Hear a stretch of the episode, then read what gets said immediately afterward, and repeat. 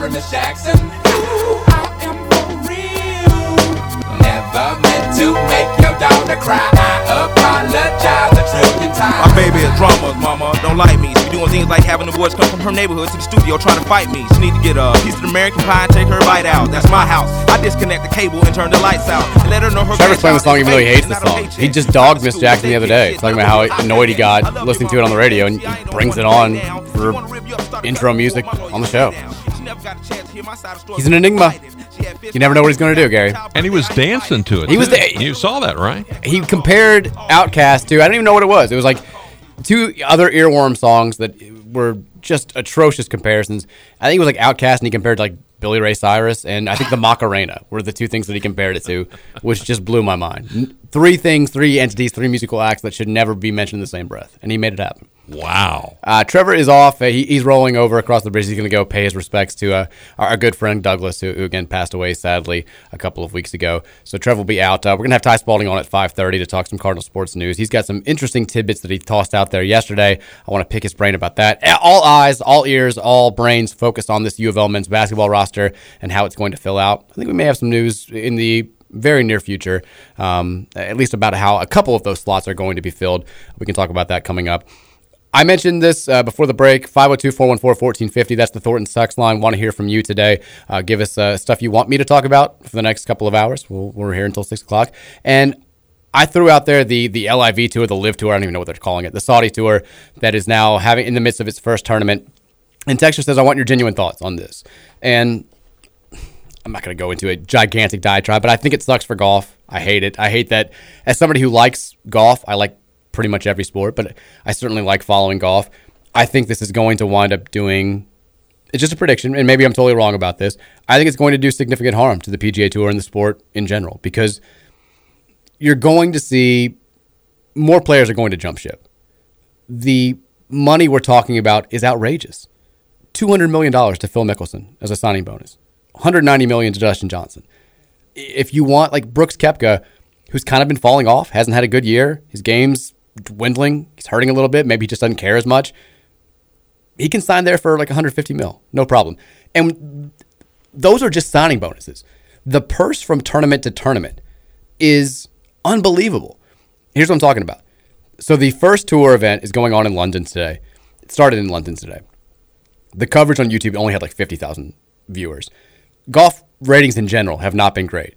The ratings for the final round of the, the, the PGA Championship last month, which happened, I think, the same day or a week after the Preakness, the Preakness was like one percentage point below it in terms of viewers. And this was a Preakness that had no attraction, no draw. Didn't have the Derby winner, didn't really have any great storylines. There was no reason for the American public to watch. It still drew almost exactly the same number of viewers as the final round of the second PGA major of the year. You think the Belmont will do this weekend? Good God. I mean, that field, it's, it's not good. It's a bad field. Great betting race. You can make a lot of money on it if you feel like you've got a, a inside track. I'm kind of curious to see how Rich Strike does, but not curious enough to really get excited about it. Did you make money on the Derby this year? Oh, no. No. No. You didn't bet that long shot. I, no, I, it was all over the place. Had like 75 bets going against myself in every different direction. None of them had uh, had had Rich Strike. It was bad. I always used to bet on the long shot just for the heck of it. We did a thing where we pooled our money, uh, me and a, a group of friends, and did. Uh, we made a bet with a, like a, basically a key to trifecta. Bet Epicenter to win, and then took the field to place and show, thinking you know Epicenter is going to have. He's probably going to be the favorite, but the odds aren't going to be so significant that if you get a couple of long shots up there, it won't pay big time money. I mean, perfect setup. Longest horse in the field right there. Epicenter looking like he's going to win. Epicenter Rich Strike 1 2 is the dream scenario for this. We're, we're, we're all going to make like like six grand each. And then no. Like, like, like I saw like paying for my vacation flashed in front of my eyes. Like having a little bit of extra money to have some fun with flashing before my eyes. And then boom, it's gone. $100 out the, at the window. You were there that day, right? No, it was not at Derby. Oh, okay. I was just wondering how the crowd. I I didn't watch it. I watched like the replay afterwards, but uh, I can I can just hear the crowd. How they just, I mean, you know, It was a hell of a ride. like five people, like yeah, and everybody else is like woo. I'm always amazed because that horse took less of the purse than any of the other 20 horses in the field, and yet there still are like there's always seven people or eight people that you know who were like, "Here's the ticket." I'm like, "How? How? What? What led you to put hundred dollars on Rich Strike? We didn't even know the horse was in the damn race until the day before. We know nothing about this horse. You just saw the odds and bet him, and more power to you. But uh, yeah, I, I, I don't know the but the, the purses that I'm talking about this week in London. I don't even know what the course is. I, I've got no idea who's playing well today. The winner of this tournament gets four million dollars. Four million dollars for this Pretty good payday. for comparison's sake, the the Masters and PGA Champion winners, the two majors that have happened so far this year, they get two point seven million dollars. The U.S. Open champ coming up next month, two point two five million dollars. The runner up in this no name whatever event in London gets two point one million dollars. They're paying the second place person in this LIV Tour tournament at a whatever course basically the same amount that the U.S. Open winner gets, and barely less than the Masters and PGA Championship winner gets. This is why you're not going to be able to keep players from jumping ship. And if you, I know they suspended the the 17 or whatever players who who are playing in this tournament.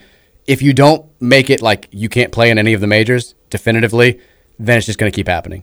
There's all sorts of reports that Billy Horschel and Brooks Koepka are the next stop, and it's just going to keep happening. And it sucks because it's going to divide the sport. People are going to lose interest. Golf is already kind of teetering on the brink of not having a captive audience when Tiger's not playing and playing well in any of these tournaments, which he hasn't for a while now. You're going to lose that fringe fan base that you are already kind of in danger of losing. And I think it's going to suck. I think it's going to be terrible for the sport, and I wish it wasn't happening. But here we are. Um, that's the last Saudi tour take you're going to get. I'm, I'm done. Not not talking about Phil. Not talking about DJ. I'm done with this. Uh, 502-414-1450. That's the Thornton sex line. Texas says, Mike, stay out of the heat. Don't overexert yourself. No alcohol and increase the salt intake. Outside of the no caffeine, I think Trevor would probably stroll right through this disease, no problem. He probably would. I wish I could trade places with him. I'd love, I'd love for what I've got to do to be what Trevor's got to do.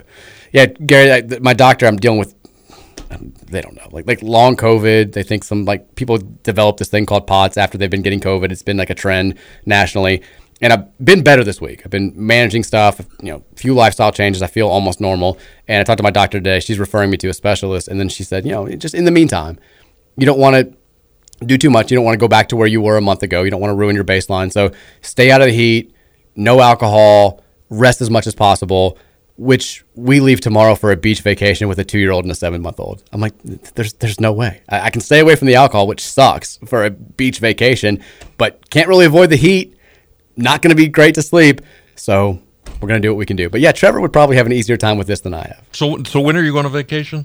We leave tomorrow. Tomorrow Oh, night. you start tomorrow. After the show, we're driving down to, to Hilton Head with Mary, uh, Mary's family. Well, you're leaving just in time for the heat that's coming here next week. Well, it's, it's- going to be rough. It's not going to be cool down there either, I don't think. Uh, probably not. At least I'm not in uh, College Station. Sean Moth, I, I said this earlier. I was texting with him, and you know, you look at the temperatures, and you're like high of 104, I think low of 77. They were in Lubbock for a super regional a few years ago, and I remember Sean talking about just how ungodly hot it was. And I said, "Is it worse than Lubbock a few years ago?" And he said, "No, it's it's a tad cooler, but it's way more humid, which makes it feel even worse." He said Tucson was even hotter in 12, but there was zero humidity there. This is as bad as it gets just from like a feeling icky standpoint, like just being like feeling like you're swimming the moment you step outside. And he said your current temperature in Louisville right now is one degree colder than the low this weekend here. That's at least the kids don't care. Have you ever been to uh, Vegas in the middle of summer? The only time I went to Vegas, it was late March, Okay, and it was that's a good time to be in Vegas. still hot. That's when I got I got married in March in, in Las Vegas. You got married in Vegas? Sure did. I don't think I knew this. Yep. At least the weather was not terrible. And it wasn't bad. And I, I uh, got married on the first day of spring, so I wouldn't forget. Not a boy. March 20th. I'm assuming though that you- since you asked that question, you have been there in the in the most sweltering time of the year. Uh, yes, uh, I went with my mom and her boyfriend uh, years. I this was probably like 15 years ago. They were going to Vegas, and they said, "We'll we'll pay your and your wife's way if you go." And I was like, "Well, I've never been out there in July," and I said, "Oh, okay, let's go." And man, whoo! I can't imagine. It's good. It got up to 120 one day. Good God. and of course it's it's really dry. I mean, when you walk outside for a while and you come back in, you're dry, but you have to watch out because you'll dehydrate Sure. very quickly. And it got down at night, and tonight's low will be 88. Good God. I saw that it's uh it's like nat- I, got, I don't know why I got this email. I think it's from like the Louisville Water Company. It's like National Dehydration Day or National Hydration Day coming up uh, uh, sometime in June, which is just hilarious that we have this. So when I first got sick, like like this was a, a month, and again, like I hadn't. You know, we've got kids. Like we don't really go out and, and drink and party that much anymore. But we went to Thurby all day at the track, and we went to a Derby party Friday night, and like definitely drank too much. Probably didn't eat as much as I should have. Was not hydrated, and so when I started feeling terrible, like Saturday afternoon, everybody's like, just you're dehydrated, right? Just drink as much as you can. Just keep drinking, keep drinking, keep drinking. And so when I when I was fully hydrated, I'm peeing 20 times a day, and nothing's changing with my mood. When I when I went to the doctor and they ran the, the blood test for the first time, like my hydration levels were like off the chart. It was like you're, you're supposed to be between like five and seven, and I was like 23. They're like, yeah, Wow. you're, you're you're definitely you've been drinking enough. You're you're fine. That's not the issue. I was like, well, good. You just got to make sure though. It's But it's always good to drink Gatorade, get those uh, el- electrolytes. Gotta get the electrolytes going. Yeah. Get the sodium up. You can never be too sure. Uh, 502 414 1450 is the Thornton Sex line. We were talking about driver's license being expired. Texas says, My brother's driver's license is two years expired. He'll get it renewed one of these days. You're. You're playing with fire. You're playing with fire. Mine, I, I was embarrassed. I went to the bank. I don't even remember what I was trying to do. I probably was just trying to buy checks, which I have to do once every 11 years now.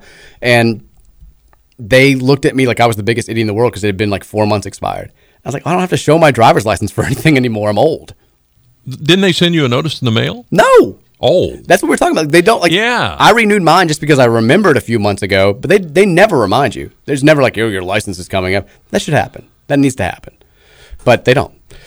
when I had to renew mine back during when COVID was going, you know, the COVID quarantine was on, Uh-huh. and it, and basically I just mailed them my license, my current license, and then they mailed me a new one, and the picture they used was from the old license. That's what I have now. Yeah, and so my picture's like eight years old. I, I did it online, and I've got the same picture of me from like six years ago. Yeah, Yeah, and same thing renewing the uh, the tags for the uh, truck too. We yeah, we, we've had issues with that. It's it's annoying. My license though, like it, it's totally different than the way it used to look before, and I thought it was like a fake license. I'm like, does this even count? Like this guy, because I filled it out online. This is not. So I'm kind of like terrified. I haven't had to show it to anybody because you I rarely have to show my license to anybody, but it looks so different than like all the other licenses I've had. I look like McLovin on mine. I don't see how that's possible. um, yeah, two years is a long time. Texas, as far as the North Carolina thing, again, we were talking about. I, I've submitted my. It's going to go live tomorrow. My early post NBA draft declaration, top twenty-five for the upcoming college basketball season. Check it out on SBNation.com tomorrow at some point. I'm sure I'll tweet it out. And I've got North Carolina at number one. I don't think it's a clear cut choice. I made my case. Texas says Manek saved UNC many times with his incredible shooting. He changed games with the shooting. I think they're a top five team, but not number one. I'm fine with that. Like again, you can make cases for I think three or four different teams. I think Carolina has the best case. I think Kentucky's got a good case. I think you can make a case for. I mean, hell, you can make a case for Creighton. You make a case for Gonzaga, but everybody lost something. There's nobody who's returning more last year than North Carolina did, even though they've lost Brady Manek. He's the only member of that Iron Five, uh, as they called them, who is gone, and really the only contributor besides Kerwin Walton who chose to leave. And yeah, Manick was huge for them.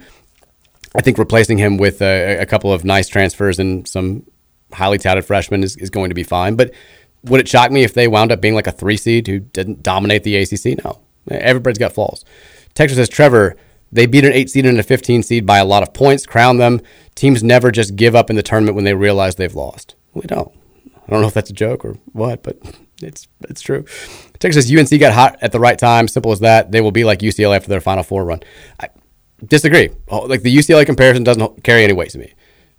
It wasn't just that they got hot right, hot at the right time. North Carolina was firmly on the wrong side of the bubble in late January. I think from January 26th on, they lost three games. It wasn't like they just you know limped into the tournament like UCLA did a couple of years ago, beat a couple of nobodies. Like they were red hot. They lost in the ACC tournament to Virginia Tech, who also beat Duke in the same tournament. And besides that, like they were, I mean, they beat Duke in the regular season finale at Cameron on Coach K's last day. They, you know, were fine form in the tournament. Like it was not a fluky run. UCLA UCLA took our spot. Maybe I'm just bitter about that. We should have been that 11 seed. We should have been in that first four. That should have been our final four run. We got screwed. Our resume was better than UCLA's. They had no business being in there. North Carolina, you know, they were safely in the field as an eight seed and would have been even higher if the ACC hadn't been so so down last year. Uh, Texter, this is Pretty sure this is my buddy Danny. I saw Eddie George at the airport in Nashville. He was lost. Can you talk about his career and failing restaurant ventures? No. no. Texas says Chillville ice cream vendor at the football stadium. We need to expand the Chillville thing. I think is going places. We Chillville is a cool name. I think the recruits would get in on it. It's perfect for the Scott Satterfield Cali vibe. We all know that we're now the hottest program on the West Coast for some unknown reason. I, I'm fine with it. I think Chillville's going places. I think we need to make this happen. Uh, Texter also just sends me a picture of his uh, Shady Rays purchase. I like, I love the white brim, love the lenses, polarized. This is why you love Shady Rays. Texter says, isn't that Shady Rays replacement in the 30 days just another way to say buy one get one free, or just a way to try to make you feel guilty if you did call to get a free pair? Well, you don't take advantage of the Shady Rays deal. Shady Rays is trusting you. When Shady Rays says they've been lost, stolen, dented, injured, sat on by Trevor Kelsey, they're taking your word for it. They're they don't think it, you don't want to rip off Shady Rays. They're already giving you great deals on premium sunglasses, and you're getting 25 percent off when you use the promo code Big X. Don't yeah don't don't don't don't don't ruin this. Don't don't take advantage of Shady Rays. They're good people over there. We love them. ShadyRays.com. Go to the website. Gary, we gotta get you some Shady Rays. Yeah, that's a good idea. Maybe I'll go to the website tonight. You'll look 25% off. Big X. Can I get those uh, old person sunglasses that fit over the? You can make that happen. Okay. We, I was talking about this with Trevor. You may be a better person to talk about this. Did you see the Colgate clock is being condemned? Yes. I think we need to buy it for the radio station. It needs to become ours. The Big X clock. Can you imagine how much that would cost just to have it taken down and hauled over here? GoFundMe. We we'll start a GoFundMe. The people love it. The people love Big X. We'll get the K- Kentucky fans from KRC over. We got the Indiana fans with Matt Dennison. We got the Saint X crew with James Spears. Uh, we we have big money is on the side of the Big X. We can get this clock. We can make this happen, and it will be our own personal landmark. So, do you want the clock over uh, at the Jeffersonville studios or here at the Louisville Oh, here, like right, right here in the parking lot. Man, there's plenty of room for it. We can move that bench. We can move that bench that's out there. And no can- problem. and we can move Trevor's smoking table. well, that's going to be a little bit more difficult. well, that's true. Yeah. He can smoke on the clock. It, it'll, be, be fine, literally and figuratively. It'll it'll work perfectly. That probably would be about as big as a Ferris wheel, wouldn't it? When you think about it, I've never seen it up close. I've only seen it like Oh. driving from the bridge. I can. That thing is huge. I'm trying to imagine it now, the scale compared to like the buildings we have over here. yeah. It'd be it would stand out. But you Oh, know what? yeah. People want to come check out the Big X. We have this little blue studio, little blue thing, and then just gigantic clock right next to it. No explanation needed. It does make me sad that it's potentially going away. Time for sports. The clock is showing it's like 305 though, and it's actually 317. you guys were supposed to be. Texture says, ask Gary about the eugenics history of the clock. Me about the what? The eugenics history of the clock. I don't. I don't know the history of that clock. I'm. I'm not that old. Come on, guys. uh, Texture says, put the clock next to the wet blanket. That would be. I mean, it would take the place of where the blankets were out there. I don't know if you. I don't know if you remember the story, Gary. We had a mysterious bundle of blankets just sitting out there in the parking lot. Oh, I remember that. And then we, you know, as the heroes that we are on the Mike Rutherford show, I say we, this is very liberally, I filmed while Trevor went out during a break and like unraveled it. And I'm thinking we're going to see like a dead animal in there. Like, I don't know what we're going to see. The, the closer we got to actually unpackaging that thing, the more I realized it was a terrible idea because like we may have to call the cops. We may not be able to do the show here because we're giving statements to the police. And it turned out it was just like some, it was basically more blankets and a bottle of orange juice that appeared to be filled with urine. Um, and that was the mystery that was solved. So now we can replace this big X historic landmark with another local landmark. This was where the, the bucket, the box of blankets was unpackaged, and now we have a gigantic clock right there. I feel like this is just Well, we have to check with the city first to see if we if we needed permits. no. Text says that Colgate factory is haunted. Is that a thing? I've heard that. Yeah. Well, now I like it even more. I tell you, when it was in operation, man, sometimes you'd go through there and that smell would be pretty rough. I did you you you went over to the actual factory where the clock was? Well, no, uh, when you come into Louisville on 65. Oh, okay. Well, Yeah, yeah, yeah. Well, I mean, Welcome to Louisville. look, we'll figure we'll figure all this out. These are after purchasing the clock problems. We get the money, we get it set up, we're gonna be fine. Texas put the Colgate clock in storage with the false fountain. We're bringing that over too. This is all gonna be Big X. we need to. Great things come in threes. We're gonna buy that fountain. We're gonna put it out here. We're gonna buy the clock. We're gonna put it out here. What else do we need? What former piece of so, what is it? Louisville So- so slash see, Southern the- Indiana, The clock, Kentuckiana. the Falls Fountain. We need something else. We need one more. Oh, uh, the Derby clock. Remember the Derby clock that used to be on Fourth Avenue? On Fourth Street, they had like countdown to Derby, and they also do like Ryder Cup, Yeah. the digital one. Yeah, Yeah. I remember that. It was really done. no, I'm talking about the one that had the, the horses racing. oh, I, That one. with the Galleria it- back in the day. Yeah, and then it it ended up over at Bowman Field for a long time. I love where your head is. I, Yeah. I, I think that's a great idea. Yeah. Get that over here. We'll we can put that in studio. Put it right, put it right here next to the TV. At the top of every, every hour, hear it on the air. well, if two clocks is going off terribly random times. It's going to be great. Uh, we got to go to break. Five o'clock hours coming up next. I'll answer more of your. You guys have filled up the text line with uh, mostly questions about the Colgate clock, but some other ones. We'll talk about those, and then Ty Spalding is going to join us at five thirty. to Talk about the latest and greatest on both recruiting fronts. All that coming your way here on fourteen fifty The Big X. as the record spins around, you recognize this sound. Well, it's the underground. You know that we're down with what you like, with what you like. And though we're usually on a serious tip, check it out. Tonight we're gonna flip and trip and let it all hang out tonight.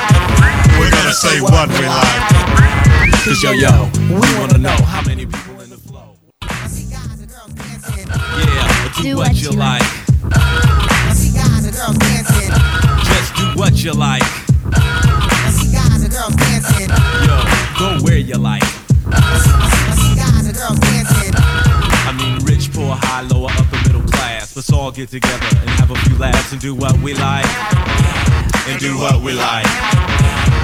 And since you came here, you gotta show it. Welcome in. It's the final hour of the Thursday edition of the Mike Rutherford Show here on 1450 The Big X. Got you till 6 o'clock. Ty Spalding of CardinalSports.com will join us at 5.30 to talk some uh, recruiting, some other notes. He's got some intel on the basketball side of things, how this roster might wind up shaking out, and also big-time weekend uh, coming up, big two weekends in a row coming up for U of L football as far as guests who are going to be on campus. Uh, Keith Wynn wrote about uh, over at CardChronicle.com today this OT7 tournament in Vegas, which is happening, I guess, this weekend. Huge Louisville flavor. A lot of the guys that are going to be in town for the big recruiting weekend coming up uh, a week from this coming weekend are going to be participating in this. The premier LA team is going to be led by Pierce Clarkson. He's the quarterback for the seven on seven tournament. On that same team, DeAndre Moore, fellow U of L commit, Jalil McLean, U of L commit, Jamari Johnson, on that team as well. And then safety targets uh, Peyton Wood- Woodyard, who's on the 2020, 2024 recruiting class, is going to be on the defensive side of the ball for that team as well. Also, there's a chance, it sounds like, that Ruben Owens, the much talked about now five star running back who has Louisville um, in his final four, who's going to be taking that visit to U of L next weekend, the, the weekend of the 17th, might be joining that team as well. That's uh, kind of a rumor there. Has not been confirmed, but it's out there. Also, the Miami Immortals team that's playing in this tournament. You've got Andy Jean, who's a, a top U of L recruit from Miami Northwestern. He recently talked about loving Louisville, talking about how Teddy Bridgewater went there. Everybody knows that, that Louisville is one of the schools that shows Miami Northwestern the most love. Stanquan Clark, Adam Moore, talented recruits that Louisville's working hard to land. They're all on that team. Raquan Adkins, current U of L commit, is on the South Florida Express. Just something to keep an eye on this weekend. There are going to be highlights that come out. And, you've got film crews all over these seven on seven tournaments these days. A lot of U of L targets and commits are going to be participating in this, and many of those same players will be on campus coming up next weekend for the gigantic recruiting weekend that hopefully will keep this thing rolling. Um, U of L football, they got something going. It's uh, good times over there on the recruiting front. Hopefully they they continue. 502 414 1450, Thornton's text line. We'll take questions here uh, about anything and everything until we get going. The the Colgate clock conversation is it's all anybody wants to talk about. Uh, my guy Troy says, imagine securing the Colgate clock and then digging up the the toy tiger sign out of storage is apparently in a barn somewhere. It needs to happen. I don't know, Gary. That, that may be a better third crown jewel than the the Derby clock. You think so? The fountain, the Colgate clock, the toy tiger toy sign, tiger sign, the original yeah. toy tiger sign. Were you a, a toy tiger guy back in the day? Actually, uh, my brother owned that for a while. No. Yes. Incredible. Yeah, and then when, remember when it changed to uh, Pharaohs? Yes. Well, I mean, Uh, Well, and Familiar. yeah, and then Pharaohs went out of business, and a lot of people contacted him about the sign, wanting to buy the sign. Sure. To say they wanted to put it in their basement.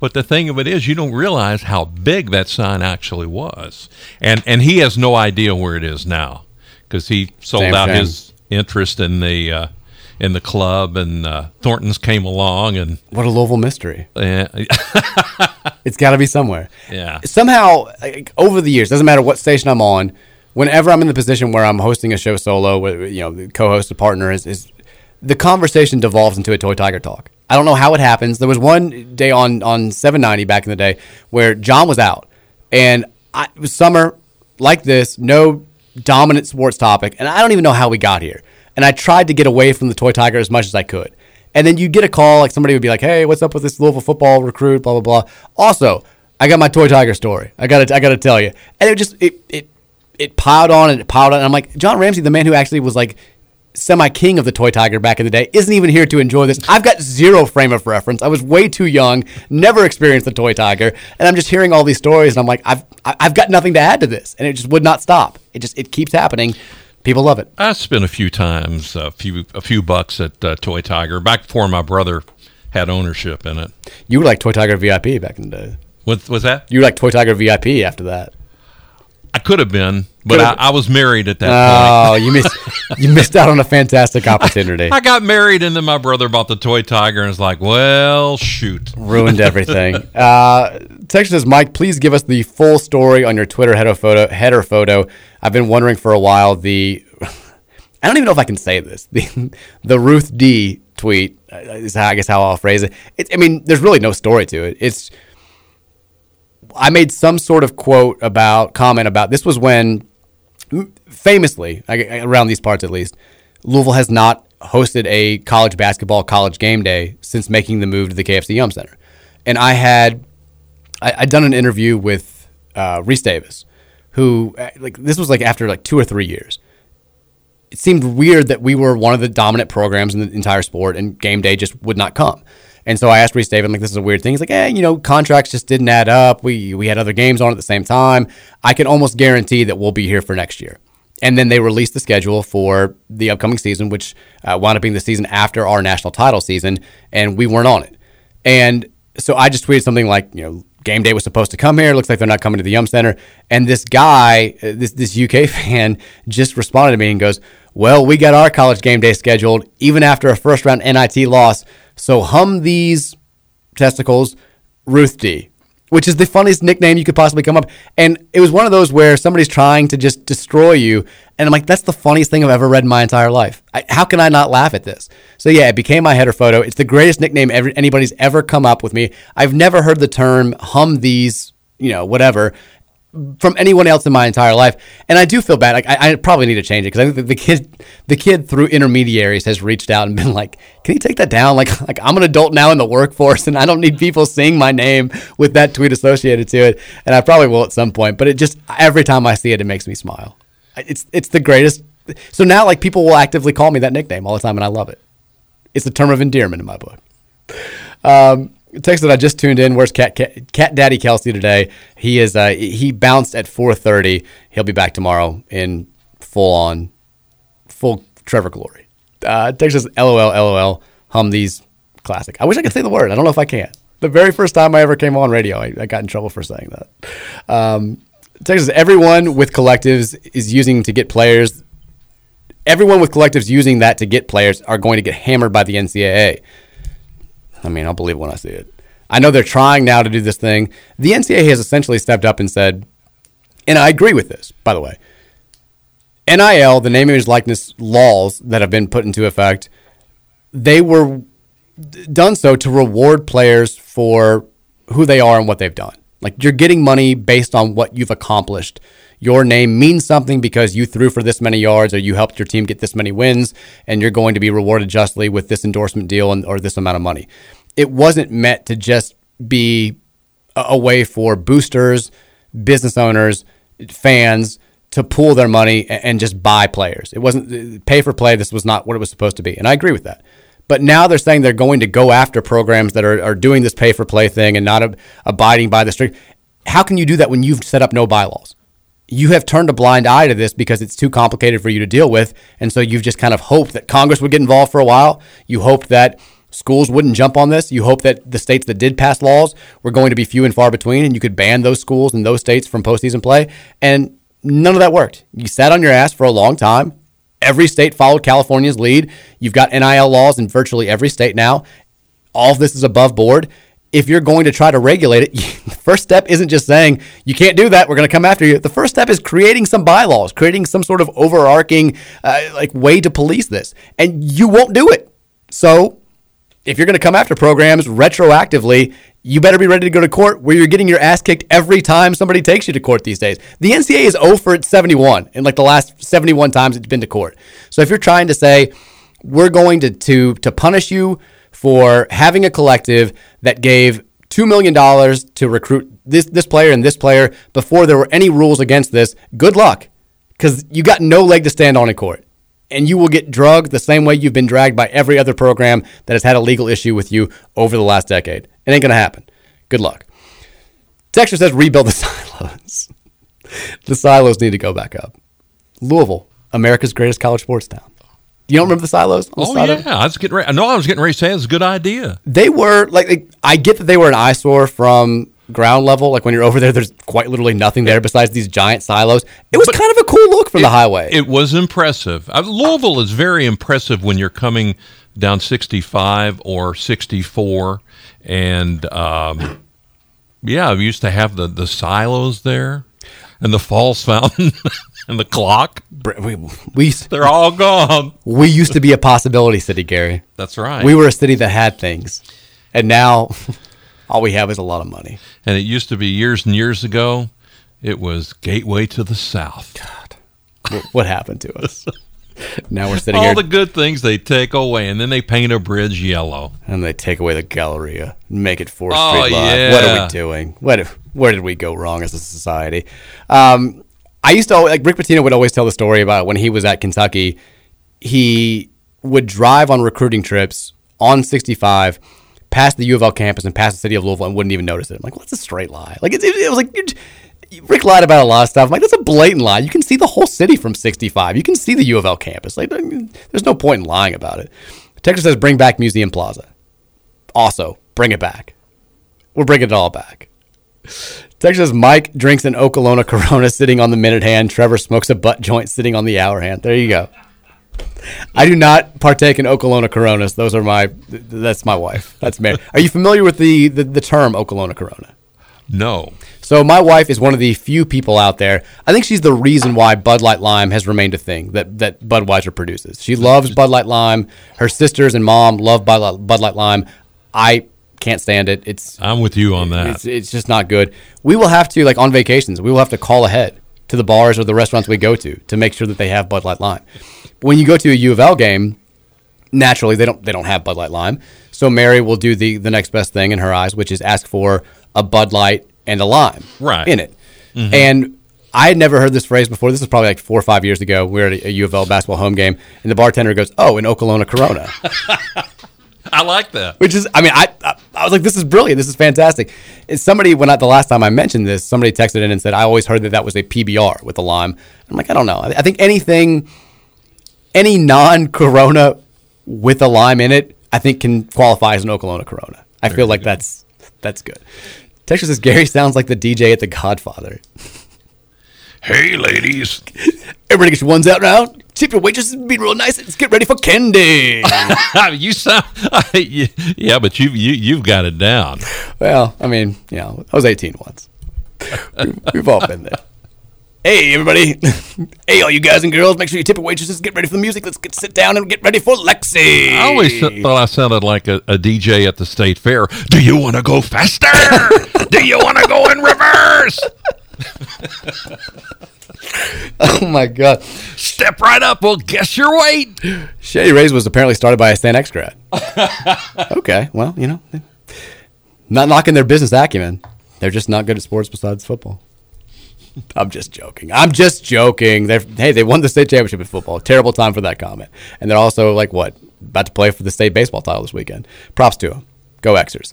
Texas, the T-shirt game, and if you're just joining us and have no idea what I'm talking about, in the spirit of Kentucky making shirts that are, you know, cool in the moment, maybe, but meaningless five years later, I want to make a Louisville shirt dedicated to the most forgettable, random, just non important football game of all time.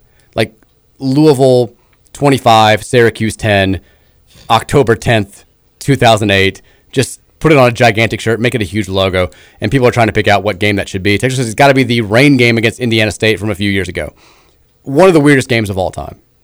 I think, um, who was it? Uh, Rod, oh God, the, the kid from Trinity, Burns, returned a punt, and that was like the only memorable play. It was just a rained, but that, that's too memorable. I, I want it to be a game that I would never remember in my entire life. I want it to be just the most forgettable game possible. That's what the whole thing is. Texas says, if we haven't had a collective till now, how the hell has Sap been doing this? It's a fine, it's not, it's a fine question. I also like, I think the other question is, if we haven't had a collective till now and we've been doing this, do we need a collective? Like, is this going to ruin things? Is this, is this going to halt momentum? I know I'll trust Josh Heird and, and company on this because I know that in the early stages of NIL, there was a movement behind the scenes to form a collective. I know because I got asked to be a part of it, and I was like, "Yeah, like, tell me more about this." And U of L kind of was like, "Eh, we're we're we're, we're pumping the brakes on this." They kind of put the kibosh on it. So I'm assuming they sat back, made sure that this was all going to be okay, wanted to do it the right way. And I, I mean, I can't guarantee this, but I would be willing to bet that the powers that be at U of L have put their stamp of approval on this, that they are at least involved in some way, in either directly or indirectly, that they know what's going on here and they're they're okay with it because they were not okay with it apparently the way it was going to be done before, so it didn't happen. They've they've clearly handled NIL well so far. You can make the case easily that we are the football program that has benefited the most from this new era.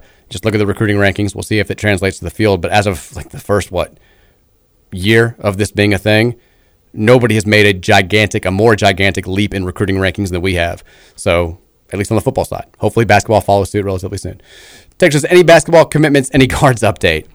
I think we're getting a guard soon, folks. I think we'll be getting a guard, and we'll talk with Ty Spalding about this. I don't know if he can name names um, at 5:30 when he comes on. I think we will be getting at least a guard in the next week or so, maybe multiple guards. I've got, and I'm not talking about Emoni Bates. I've got no idea. I still don't know what's going on with Emoni Bates. He is apparently. People reached out to me after listening to the podcast last night when I was saying I'm not sure who he's working out with. I'm not sure what he's doing. He is apparently working out with Chris Brickley the former Cardinal, who now has become the basketball trainer to the Stars up in New York. Worked famous. I mean, he basically worked with like every who's who in NBA. Um, people have, have, reached out to me and let me know that he's he's training. He's he's working with Emoni Bates. He's a part of that. He's working with a couple of other guys from uh, Ypsilanti. So he's in good hands. If he's working out with Brickley, I feel much much better about his game. Assuming that he does, you know, wind up here. And if he doesn't, then I don't really care how his game's going. I hope it's not going great because I don't want him to be as good. Excuse me. Texas Mike, how do I go about asking my girlfriend's father for her hand in marriage? You should not be coming to me with this question. This is not a this is not a sports radio show question, but I'll do my best to answer. Girls like like, women, they get we can agree as men here. We're men talking on the radio we got it a little bit easy. We, we got the best shake in all this. Women get the they, they, they got dealt the worst hand in all of this. They they have to get pregnant. They have to give up things. Menstrual cycles don't don't seem cool from afar. I can't tell you exactly how it feels. I'll never know. It doesn't seem cool to me. Um, they are you know they've been playing from behind unfairly for a long long time. The one thing that we've been dealt that I feel like is unfair and should not be as stressful as it is is the entire proposal process because you get the ring. All you want to do is get rid of the ring. Like once you have it, you want that thing off you because God knows what could happen. I had it in my desk, my, my bedside desk drawer. I checked it every five minutes to make sure it wasn't going anywhere. I was just horrified of losing. You have to plan a proposal, which if it doesn't go well, it gets the marriage off to a, a horrible start, taints the entire thing, especially if she doesn't have a great sense of humor. And then the asking the dad permission thing is beyond awkward even if you have a like I love my father-in-law. He's one of my favorite people in the world. I have a great relationship. It still was always going to be awkward regardless of how it happens. It's even more awkward if you don't have like a perfect social situation. Like I just did it. We had a we thankfully we had a party. I think uh, I think it was for one of others Mary Mary's sisters was graduating college. So perfect occasion. I was like, hey, you know, let's let's go out. Let's let's get the beer from the, the outside cooler together. And I was like, hey, can I talk to you real quick? Had a quick conversation. And even then, it's a it's a quick like you know he, he obviously said yes and talked about you know marriage and Mary and all this stuff. And it was, but like there's no part of it that's not awkward. There's and I. It's especially weird when you don't have that perfect opportunity. Like Mary's other sister, who, who's gotten married, her now husband had to drive all the way to their hometown and just like show up randomly unannounced and be like, "Hey, can we talk real quick?" Like it's just the whole thing's bad. So my again, I don't know your specifics, Texter, but I would say use a social occasion if possible to where. And the thing is, it was it was so transparent. Mary's like, you were talking to my dad for a long time. I'm like, yeah, you know exactly what was going on. Like, there's there was no part of me that was like trying to be coy about it. Like, yeah, we're outside together, just having a random conversation for 30 minutes. Um, and you know, it was, it was that time where you- Right. she knew it was coming at some point in the relatively near future. If you can't do that, I mean, just you know, just just bring it up. It's, Did did you get down on your knee? during the proposal? Yeah, yeah. Um, I don't even, even like remember doing it, but I know I did. My wife and I just when we were dating, we'd been together for two years, and we just we just kind of came to the. Uh, You want to do this? you want to do this? Like, yeah, We're good. And I said, "Uh, you- "How we feel about going to Las Vegas?" I thought she'd be totally against that, and she was she was cool with it. But the worst thing about going to Vegas to get married was we spent a whole day going to wedding chapels till we found one that we really liked. So did you guys elope, or was this just like a hey? No, like, no, everybody knew we were going to get married. We got married in March, and then in uh, in June we had a, a gathering over at the Crescent Hill Women's Club. Love it. for all the families. Uh-huh. But we one of the worst wedding chapels we went in looked like somebody's basement, and you know, a guy was in there. Can I help you? So we're just like, You guys want to get married? you know, he was sitting there watching Ironsides or something on television, and and and, and I was looking around and and I go, why? Should, you know, I was telling my wife, I said, no, I don't think this is it. Why? Why should I get married here? And the guy goes, well, Michael Jordan got married here. No. Yeah, that's a true story. Did you get married there? No. Oh, you should have. At that No. point, li- like hook, line, sinker. I'm, I'm good. No, we ended up finding, um, and, and it's so funny because years later, when we went back, they tore it down, but uh, we went off the strip. We were on the old strip in downtown Las Vegas, and it was a place called the Chapel of the Bells, and it was really. It was really neat, and the and the uh, minister who married us was from North Carolina, you know, from back here, and, and he set us both down and talked to us. But the one thing about it is, you you know, you have to have a witness, and the guy who witnessed our um, wedding was uh, he did it over closed circuit television, Oh my god, that's amazing. I love it. and you know, and if you get married in Vegas, that the um, circuit clerk's office downtown stays open until midnight through the week, and then on the weekends uh, it's open 24 hours a day. And most wedding chapels there will uh, take you down to the circuit clerk's office, but we were already downtown. But they'll take you down in a limousine to get your your uh, weddings li- wedding license. I see the appeal. Yeah. I, I can see why people do this. What a world. What a world. Uh, uh, Troy, my guy on, on Twitter, brought the, the the toy tiger sign says a few years back, I was at the Ken Towery in Clarksville wearing a retro toy tiger T-shirt. An employee there said his friend had the sign in a barn. Said his friend was on the crew that tore it down, and they were just going to trash it, so he took it. I can only hope it's true. Oh, me too. One of this area's greatest mysteries. If if I'd had a place to store it, I would have taken it too, because it'll it'll be worth some money someday. Terry said I didn't ask my father-in-law if he said no, I was going to do it anyway. It seemed disrespectful to ask a question that wasn't genuine. Well, it's a, it's a bold move. I didn't ask my father-in-law; he just kind of assumed that we were Just gonna do it? Yeah. Well, Texas has bravely battled COVID, frequent power outages, got the POTS, father of two, and courageously proposed to his wife. Jesus, Mike, you're a modern day hero. Like that's all I'm saying. I, like I, I don't ask. I'm never going to say it myself. I'm not going to ask for this praise, but when other people say it, I'm not going to deny it. Texas, and there's a Taco Bell in Vegas you can get married at. That's the dream. That's the real dream. Texas, I didn't ask my father-in-law. He's a piece of bleep. I don't need his blessing. I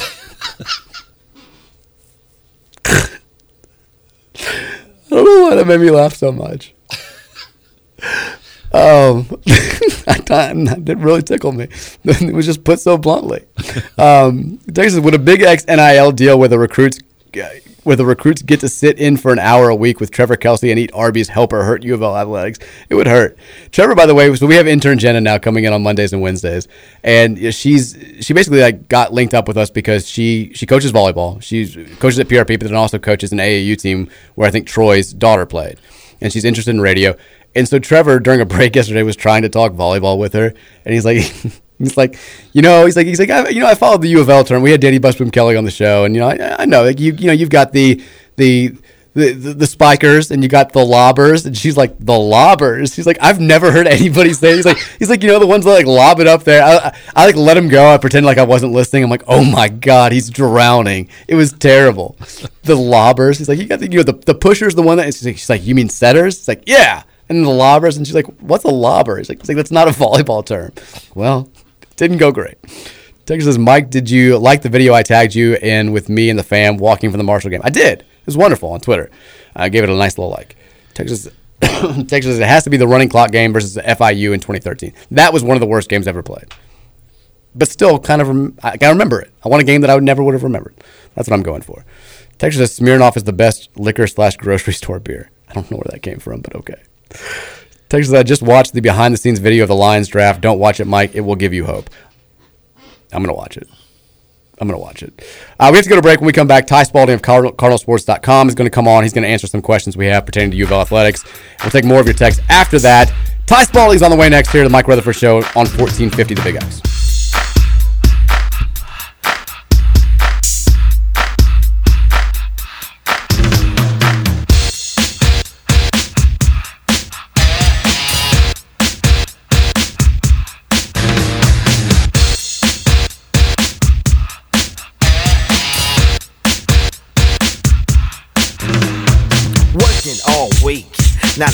to for my money. So when the weekend comes, I go get live with the honey.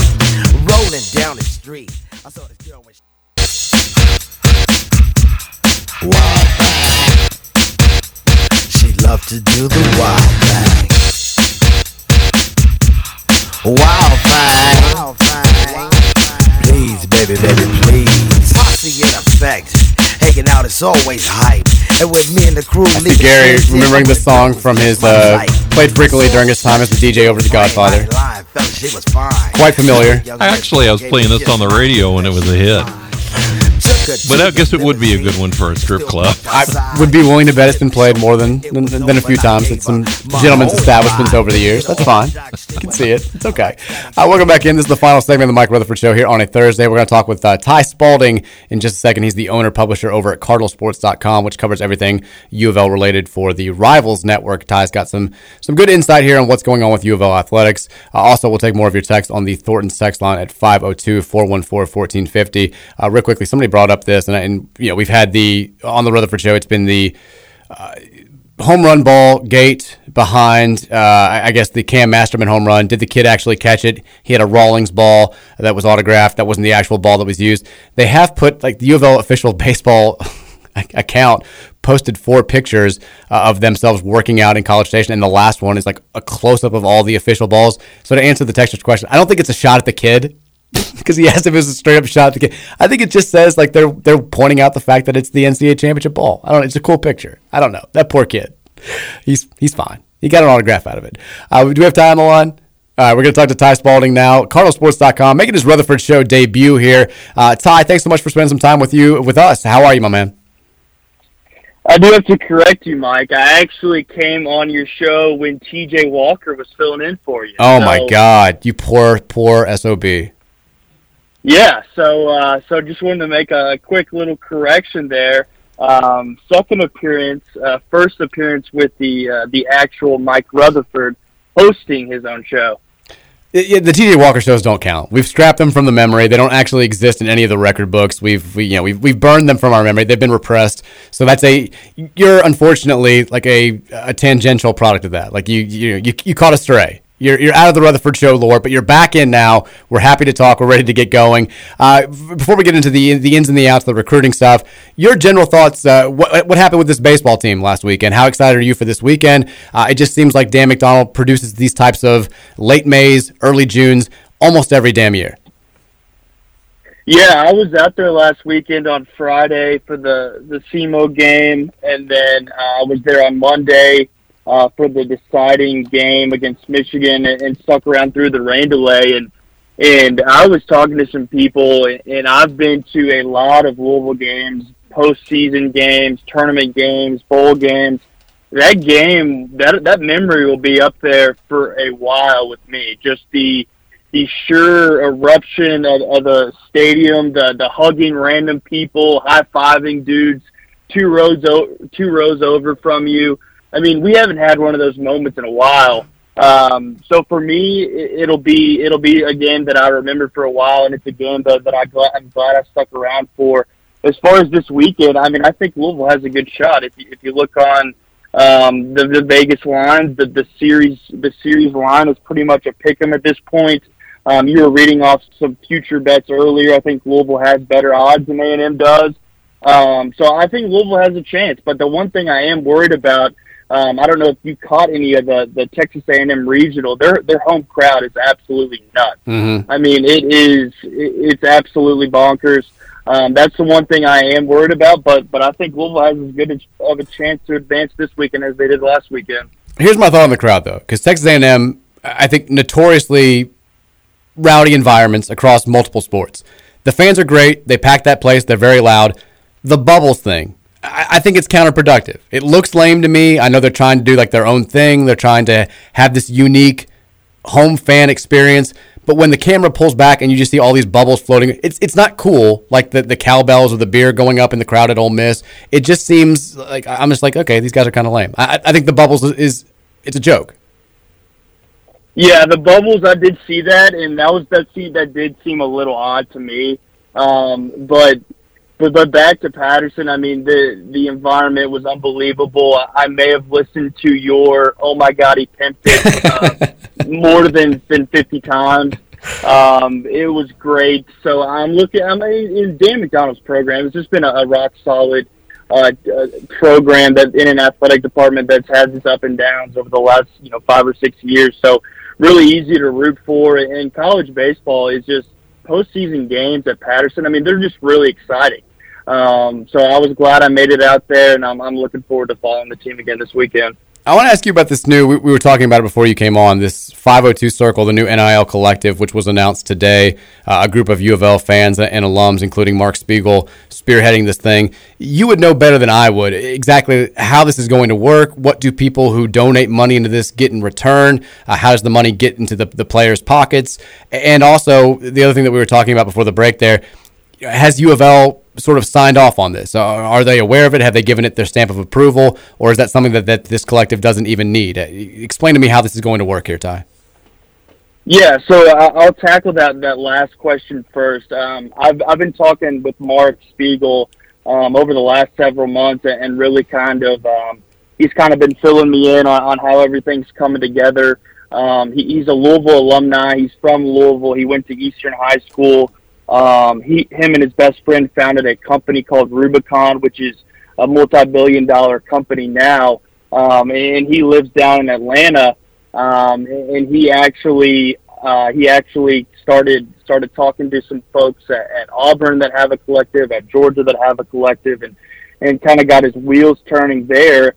And um, he, he definitely ha- has met with U of L. Obviously, this is a third party venture. U of L is not directly involved but U of L did give uh, the seal of, of approval on this. Um, Josh Heird is very much in the know with what's going on with this. Uh, he's very much excited about what Mark is doing, and, and Mark's very excited uh, about Josh Heird getting the full time job. So, uh, to answer the last part of your question, I, I don't see any uh, NCAA problems or any gray areas uh, for this collective to venture into. Um, U of L was very much um, overseeing this and giving it the green light. Um, so that's that's definitely uh, should ease some concerns of fans out there with with uh, potential you know bylaws and whatnot that could be uh, a violation.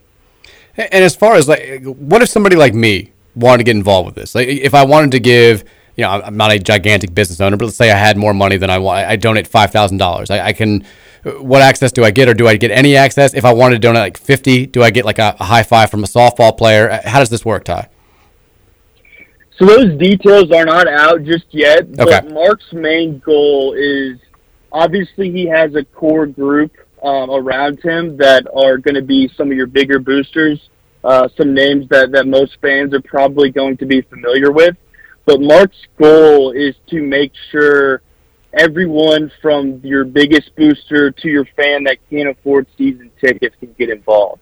Um, so those details will, will still be uh, will still be will still have to be seen. But but I will say that his one of his main goals is to ensure that a fan of, of any background can get involved, uh, can feel like they're contributing to the common goal. Um, so so I would be on the lookout um, over the next couple of months for some more details to roll out. Um, the platform and the technology side of it, I know Mark spent spent a lot of money up front. He's got a technology background. So uh, the the website's going to be extremely user friendly. Um, but like I said, I, I would be on the lookout for those details to come out over the next couple of months. We're talking with Ty, Ty Spalding here, the owner publisher of CardinalSports.com. You can follow him on Twitter uh, at Ty Spalding, T Y Spalding. Uh, Ty, a lot of talk. I mean, we get the question uh, 73 times a day here on the show on the text line about the U of L men's basketball roster. When are we going to hear something? What's up with this guy? What's up with that guy? Our guard's coming. Let me start with this. We know we've known for a month or so that Emoni Bates has said he's going to make some sort of decision in mid June. We haven't heard really anything from him or his camp since then. Do you have any insight as, as what's going on with Emoni Bates? Are, are we still in good standing? Has that ship sailed? What's going on? Yeah, so I mean, I, I'm sure you know, Mike, the the uh, the ability to get information around the basketball program right now isn't exactly easy. um, but I, I was able to get a, a little bit of an interesting tidbit um, that I was told by the end of next weekend. Um, the hope and the expectation is to have Bates and one other guard um, in the fold and ready to go. Um, that would put Louisville at 11 scholarship players. Um, I think that would be good enough for Kenny to, to go ahead and roll into next season with that group. I didn't get a name on a guard, but but just within the last 20 minutes or so, um, Dior Johnson reopened his recruitment. Um, a 2022 kid that was committed to Oregon. Um, both Travis Graff and I have, have both uh, seem to to to think that Louisville will, at the very least, um, reach out and um, kick the tires there. Um, so if you're wanting a name, I think that is definitely one that there's probably smoke there. Obviously, Josh Jameson's very familiar with the Oregon program and and um, the Nike ties there with Oregon. Kenny Payne, I'm sure, has some mutual connections. And Dior Johnson and Emoni Bates are also friends. They grew up playing together. Um, so that's one I would definitely keep an eye on um, as we head into to next week. Hmm. Dior Johnson. That would be. I think fans could get on board with that. If you get Dior Johnson, you get Emoni Bates. You still have some holes on that roster, but you would have to assume that's a roster that can compete in the ACC, especially an ACC that might not be uh, down. How concerned are you when you personally when you look at this? Because another question we get all day, every day, is the lack of, of backcourt help. El Ellis can't do this himself. Do you think this winds up being a situation where we just go with a big lineup where it's El Ellis and then some guys who maybe could play the wing but sort of fill in? It's the positionless basketball thing. We're playing two wings, two bigs. I mean, how is this going to work? And how concerned are you about the current situation with the backcourt on this roster? So the concerning part for me is that all indications out of the the few workouts that have occurred thus far is that uh, the the Chris Mack weight training program of bulk up, uh, hit the weights. That that's that's not a thing. The the Kenny Payne regime is very much going back to the run run run, um, Rick Pitino model. So to tie that into the backcourt, that's that's a big concern for me. If we're going to attack the off season as we want to be the best, uh, the team that's in the best shape imaginable. We want to wear teams down. Uh, we want to get up and down the floor.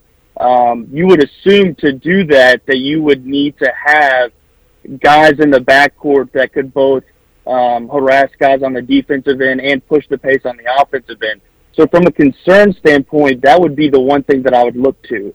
The the off season being more of a cardio driven workout plan doesn't really line up with, with only having one guard. on the flip side, I, was I believe in everything that I've heard is that Kamari Lands is, very much um, living up to, to some of the hype he had coming in, and that Mhm. he's very much going to be a two guard um, in, in in his system. So obviously that's not a point guard. That's that's just a start for me. Um, if you can develop Kamari Lands into a guy that can play the two comfortably and can make a leap from the high school level to the ACC level um, without many hurdles, I think that would definitely ease some of the concerns that I have in the backcourt. Yeah, you're right about you know information not quite as accessible as it has been in recent years uh, when it comes to the basketball program. The one thing that I had heard definitively from multiple people uh, in these early season workouts is Kamari Lands. Get excited, like like if you were high on the kid, which I definitely have been, uh, maybe get even higher. It sounds like he's he's showing out a little bit early on. Um, on the football side of things, Ty, we're we're getting the smoke signals from some of the coaches. Some of the players are doing the you know the eyeball emoji tweets, all the like something cool is coming. Uh, I know Noble Johnson, a, a wide receiver from Texas, has announced that he's going to be making his commitment, or it's going to have a big announcement on Saturday morning. Is there something else? Am I connecting the dots correctly here, or is there somebody else who we may be getting a commitment from in the next 48 hours? Uh, what's going on? What's the big next big step with this 2023 class that seems to be getting better uh, every other day or so? I'll start with, with not really bad news, but Pete Nochta's tweet, the the ding ding ding, that was actually in reference to a quarterback that was on campus um, unofficially this week. So that Mm. that wasn't directly hinting at a commitment. I, I believe that's what you might be referring to there. However, um, I do think that next weekend, June 17th, 18th, and 19th, I think the floodgates are going to open up with this class. Um, I remember the staff told me that Downs After Dark on Saturday is going to be um, where the official visitors will be at. Um, obviously, you have Ruben Owens, the number 20 overall player in the class, the number one running back. I have a pick in for Louisville to land him. Um, Louisville has the momentum there, but they're going up against Texas A&M and Texas. So you don't want to count your chickens, but I think Louisville has made up some serious ground and has maybe even taken the lead there. Um, another guy will be visiting. I know a lot of fans are, are happy about the skill position, but what about the big uglies up front? Madden Sanker's a guy who will be visiting. Um, he's the number 98 overall player in the class, and I think Louisville probably leads for him as well. Um, so that's a name up front. Also, Luke Burgess, another four-star offensive lineman, visiting this week or this next weekend. I think uh, Louisville probably leads for him as well. Um, so, long story short, I think next weekend is going to be pretty newsworthy, uh, both on the football and basketball side of things. I was actually told that the athletic department wants to really uh, parlay this football and basketball momentum together. Um, so I would say if you're a Louisville fan, stay patient for one more week, give it till the end of next weekend, and you should have some, some news to celebrate. Do you have any insight into? We've been talking about the, I don't want to say infamous, but the comments that made their their rounds from Pierce Clarkson. I guess uh, about a month ago, he sort of was alluding to a basketball, big time basketball player who was going to commit to Louisville at some point in the near future. That was going to surprise people. A lot of people were wondering if that was Emoni Bates, since there was talk about mid June and that big weekend where Clarkson's going to be in town. Do you have any insight on that? Who Clarkson may have been referring to? So the the obvious answer would be Emoni Bates, but I did see uh, Pierce Clarkson go back and, and retweet a few things about making the 2023 class at Louisville uh, great in all sports, not just football. Um, and I saw a few few tweets that he retweeted that had DJ Wagner included in those. Um, so I think Pierce Clarkson, maybe he's maybe he's the recruiter that Kenny Payne needs to get this thing going um, maybe maybe he's really going to take the 2023 class, um, not just in football but in basketball as well. So I think it's probably either Emoni Bates or DJ Wagner, but that's just a, a, a hunch at this point. I love it. Uh, anything else you guys are working on over there at cardinalsports.com that folks should be excited about coming up here in the near future? I think we covered it all. I really think next weekend, um, both football and basketball news wise, is going to be a big one. Um, if you don't have any plans next weekend, the staff really wants fans to get out to Churchill Downs on Saturday, June 18th. Um, if you see see the staff there with the with the recruits, uh, be sure to say hi. That that stuff sounds cheesy, but you know it really does make a difference in 17, 18 year olds' minds. So so June 18th, Downs After Dark. I think you'll see some some big time football prospects there. Maybe even some basketball prospects. Um, so keep your eye open. Next weekend, I think football and basketball will will have some news to parlay together. He is Ty Spalding. Follow him on Twitter at Ty Spalding. Check out his work over at cardinalsports.com. Ty, really appreciate the time, man. Uh, enjoy the weekend, and hopefully we're celebrating a regional, super regional title either Saturday or Sunday. One last thing, Mike. You you mentioned your your uh, your header on Twitter, and you mentioned some intermediaries that reached out. Uh-huh. Um, I, I I would be one of those. I I do know the the I do know the gentleman that made that tweet. Um, he he, he has uh, matured, I would say is the right word, and and um, he he is he is open to. Uh, he is open to, to, to a ceasefire if, if you would be interested in, in those conversations. Yeah, I'm gonna have to change it at some point. I, I do feel bad. It, enough time has passed. The, the problem is I'm gonna have to have something that I'm gonna have to find something that makes me laugh as much as that. That I, that I, it's it's perfect, but I do feel bad for the kid. It's you know people change. We all get older. It was like ten years ago. So yeah, let Nolan know at some point. I will. I'll, I'll, make a change. I just got to get around to it. I got to find an ample replacement. So we'll get there. I've got a I've got a good replacement. That the Mad Guy texter that uh, that that that asked how Trevor could afford uh, to order DoorDash twice in a day while only working three hours. Maybe you just screenshot that and, and post it up there. He, wrote- he prefers to go by irritated guy now. Uh, IG, we'll Okay. we'll figure out. Maybe IG can send us in an absolute gem that I can screenshot. That's a, that's a fantastic idea. Ty Spalding for more fantastic ideas. Follow him on Twitter and go to cardinalsports.com. Uh, Ty, really appreciate it, man. All right, guys, take care. All right, that's good stuff there from Ty Spalding. Lots of good stuff on the recruiting front. Interesting news uh, there with Dior Johnson. Again, direct ties to Josh Jamieson. He's the current number 35 guard, uh, number 35 player overall in the class of 2022. Decommitted from Oregon. Oregon got a lot of guys at the last second. I think they thought they were going to have a different roster. Uh, and Dior Johnson now at the 11th hour here available. You would think Louisville would have some sort have some sort of in. I think because I've heard the same thing that Ty did about Emoni Bates and potentially another guard. Pretty sure I know who the guard is. It's going to be interesting. I think you'll find that out uh, coming up next week. It's a if it winds up being this player, it's it's interesting for reasons other than on the court is all I can say. But uh, we, we can talk about that coming up when when more news becomes available. I think there are you know maybe some other candidates out there uh, who may still be considering Louisville, but basketball roster I guess shouldn't come as a gigantic shock that it's going to be set coming up a weekend from now. You've already got the first summer session going. You've got practices with the full team going. You've got individual workouts happening. You want to get this roster as close to set as possible because before you know it, you blink and it's July. That's team building exercise time. Then it's August. You're getting ready for the start of actual school. You're getting start ready for the start of actual practice. You're missing out if you don't kind of get this thing set you don't want a guy just joining the fray in mid July or joining the fray in early August and disrupting team chemistry. If it's a game changer, sure, you know, but that's not the ideal world. So, would love to see this roster get set. Sounds like we might not use all 13 scholarships. That's fine. We're going to have some new uh, walk-ons joining. I think you're, you're going to see Kenny Payne's uh, son, Zan, who was formerly at UK, probably join as one of those walk-ons. I think you may get some guys back from last year's team. We'll find out about all that good stuff. But excited to finally get this roster set so we can really analyze it um, coming up here in the relatively near future. Uh, Texter, 502-414-1450. We'll try to get to as many of these as possible before we have to end the show here. Uh, Texter says, Dior Johnson, what are our chances there? Would think we would make a call, would think we would get involved. That would be a, a big time late get. Not saying he changes the entire direction of your season, but he would help dramatically. I don't, I don't think that that's a stretch. Texas says the game for the shirt has to be September 1st, 2014, Louisville Murray State, 21 to 9. I don't even, I don't think that was 2014 though. 2014 was, that was Petrino's first year. I think you're thinking of, I think it was 2010. It was either 2010 or 2011. It was, it was a Will Stein game. I know that that was a fun game. That that might work. Texas says top 50 best dressed head coaches on Twitter today. Jedd Fisch is, rocking the windbreaker. Look, we we love Jedd Fisch on the show. It's not it's not a great look. He doesn't look fantastic.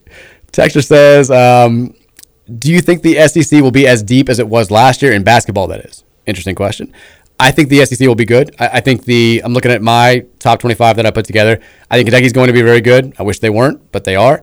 Um, I think Arkansas with that recruiting class and some of the guys that they brought in going to be very good. I'm high on Tennessee, maybe higher than most people. I'm more down on Auburn than some people. I think they're top 25 good.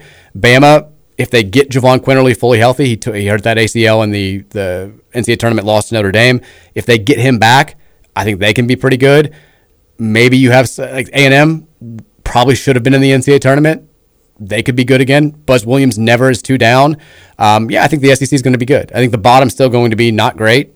Georgia's not going to bounce back that quickly. They made a weird hire, but the top and the middle of that conference should be about as good as it was last year.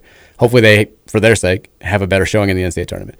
Texas says Shady Rays has invited us into the trust tree. Yeah, they have. That's a good way to put it. Texas says, let's talk old school optimist leagues versus AAU. Well, it's a little late for that. Uh, Texas says that yeah, the 2014 Murray State game was actually in 2011.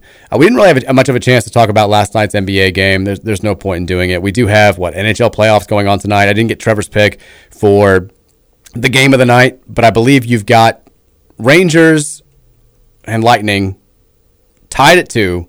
Game five coming up tonight, um, eight o'clock on ESPN. There it is, and in New York, raucous environment.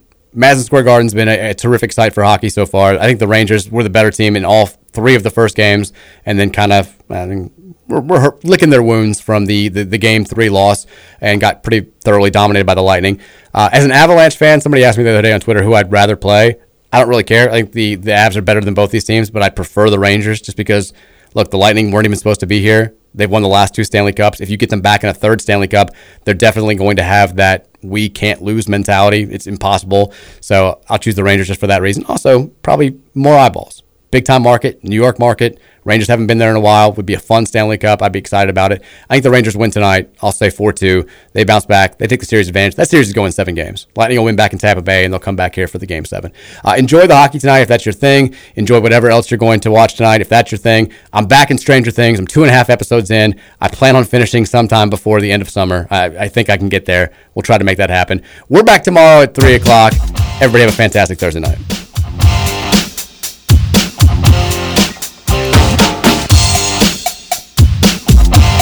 Dig it.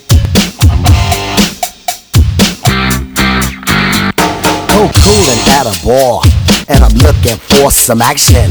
But like Mick Jagger said, I can't get no satisfaction. The girls are all around, but none of them wanna get with me. My threads are fresh and I'm looking deaf. Yo, what's up with LOC? The girls was all jocking at the other end of the bar. Having drinks with some no-name chump when they know that I'm the star. So I got up and strolled over to the other side of the cantina. I asked the guy, why you so fly? He said, Funky Cold Medina.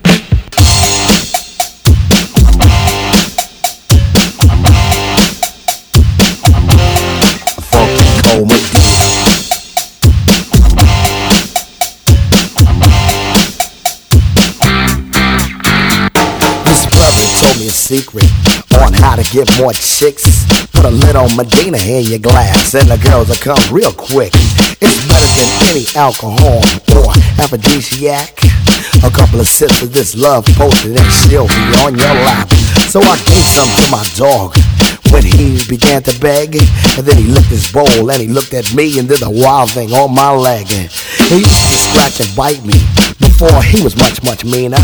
But now all the poodles run to my house for the funky Cold Medina. You know what I'm saying? I got every dog in my neighborhood breaking down my door. I got Spuds MacKenzie, Alex from Strohs. They won't leave my dog alone with that Medina, pal. I went out to this girl. She said, Hi, my name is Sheena. I thought she'd be good to go with a little funky cold Medina. She said, I'd like a drink. I said, um, okay, I'll go get it. And then a couple of sips, she go lick the lips, and I knew that she was with it. So I took her to my crib, and everything went well as planned. But when she got undressed, it was a big old mess. Sheena was a man. So I threw her out. I don't fool around with no Oscar Mayer wiener. You must be sure that your girl is pure for the funky Cold Medina. You know, ain't no plans with a man. It's the 80s and I'm down with the ladies.